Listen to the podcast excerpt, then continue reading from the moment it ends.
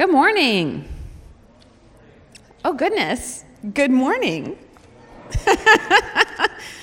um, my name is Stacy Lyons. I'm the children's director here at Riverside. Um, and I have the privilege this morning of talking to you guys about our verses. We call this our children's sermon. So this week, it actually made me think a lot about families. So, can anyone read my shirt for me? Yeah, all right, Christian. Um, child of God. If you know me, you know that I love a graphic t shirt. It is my very favorite wardrobe, but this one has a reason. So, when we think about families, if you are living with your related parents, we might actually look like them. So, I'm going to show you a picture. So, the cute little boy, I guess on your right, is my son, EJ.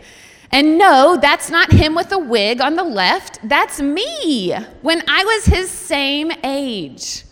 And I laugh because I think we look so similar. We have the same nose, the same eyes, we even have the same square head, right? And you can tell he's my son just by looking at him. Now, I'm going to show you another picture because what if we are in a family, but they're not our related family? They bring us into their home, and it's a beautiful picture of an act of love and acceptance. This picture is of the Jones family, and if you know the handsome young man with dark hair, this is Liam. He came from another country. That's you. Liam is actually here with us. This is like a real life example.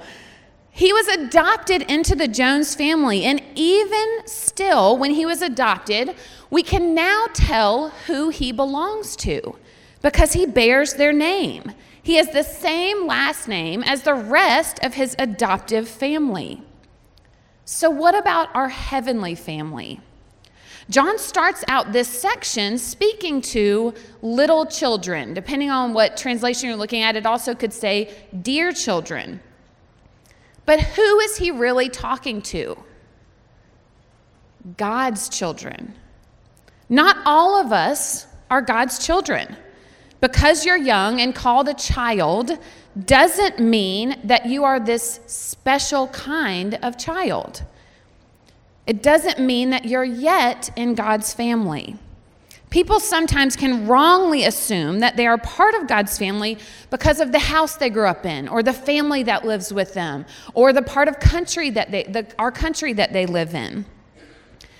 But the difference is that we are all born into a natural, an earthly family. But in order for us to be brought into God's family, something supernatural Something spiritual needs to happen.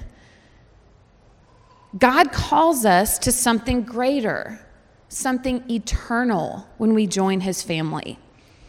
So the best question is how do we become a part of his family?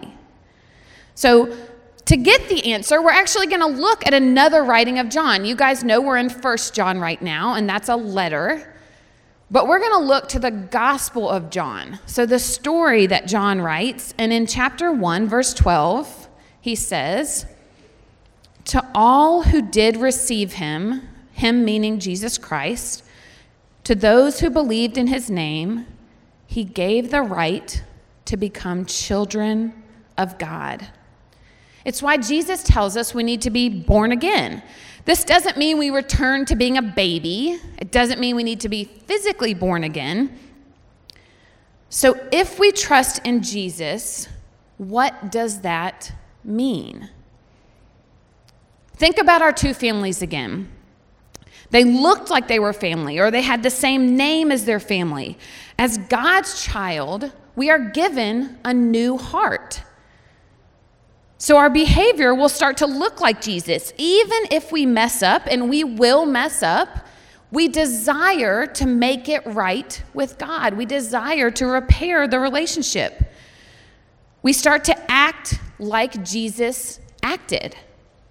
Not only that, but we are given a new name. We are called Christian, child of God. And we are in his family by the finished work of Jesus. And it actually made me think a lot about some of the people and young children in our midst that have become children of God. This shirt could belong to any number of people. Liam Jones. We just saw his picture. Lily Pruitt. We saw her baptized at the river with Iris. Iris Griffin. Ty Cabrera. Joshua Boys. You are a new creation in Christ. You have a new standing before God. You can and should go to your Heavenly Father. When you're sad, when you're worried, when you're celebrating, He wants to be with you through it all. And it's why we encourage everyone to pay attention when we do the children's sermon. Just because you're adult children, we can all still be children of God. This is a message not just for the child who's trusted in Christ and became part of his family, but it's also for the adult children who need to trust in Jesus. Let me pray for us, and then I'll read our scripture for today. Um, Heavenly Father, we are so grateful that we can. We can call you our Heavenly Father.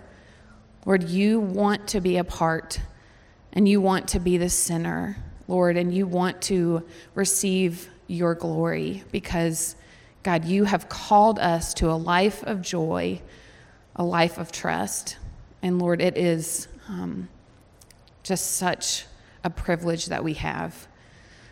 Um, Lord, I pray as we go to your word that you would just continue to speak to our hearts, that God, you would move us to a greater understanding today of who you are as our Heavenly Father and who we are as your children when we trust in you. In your Son's name we pray. Amen.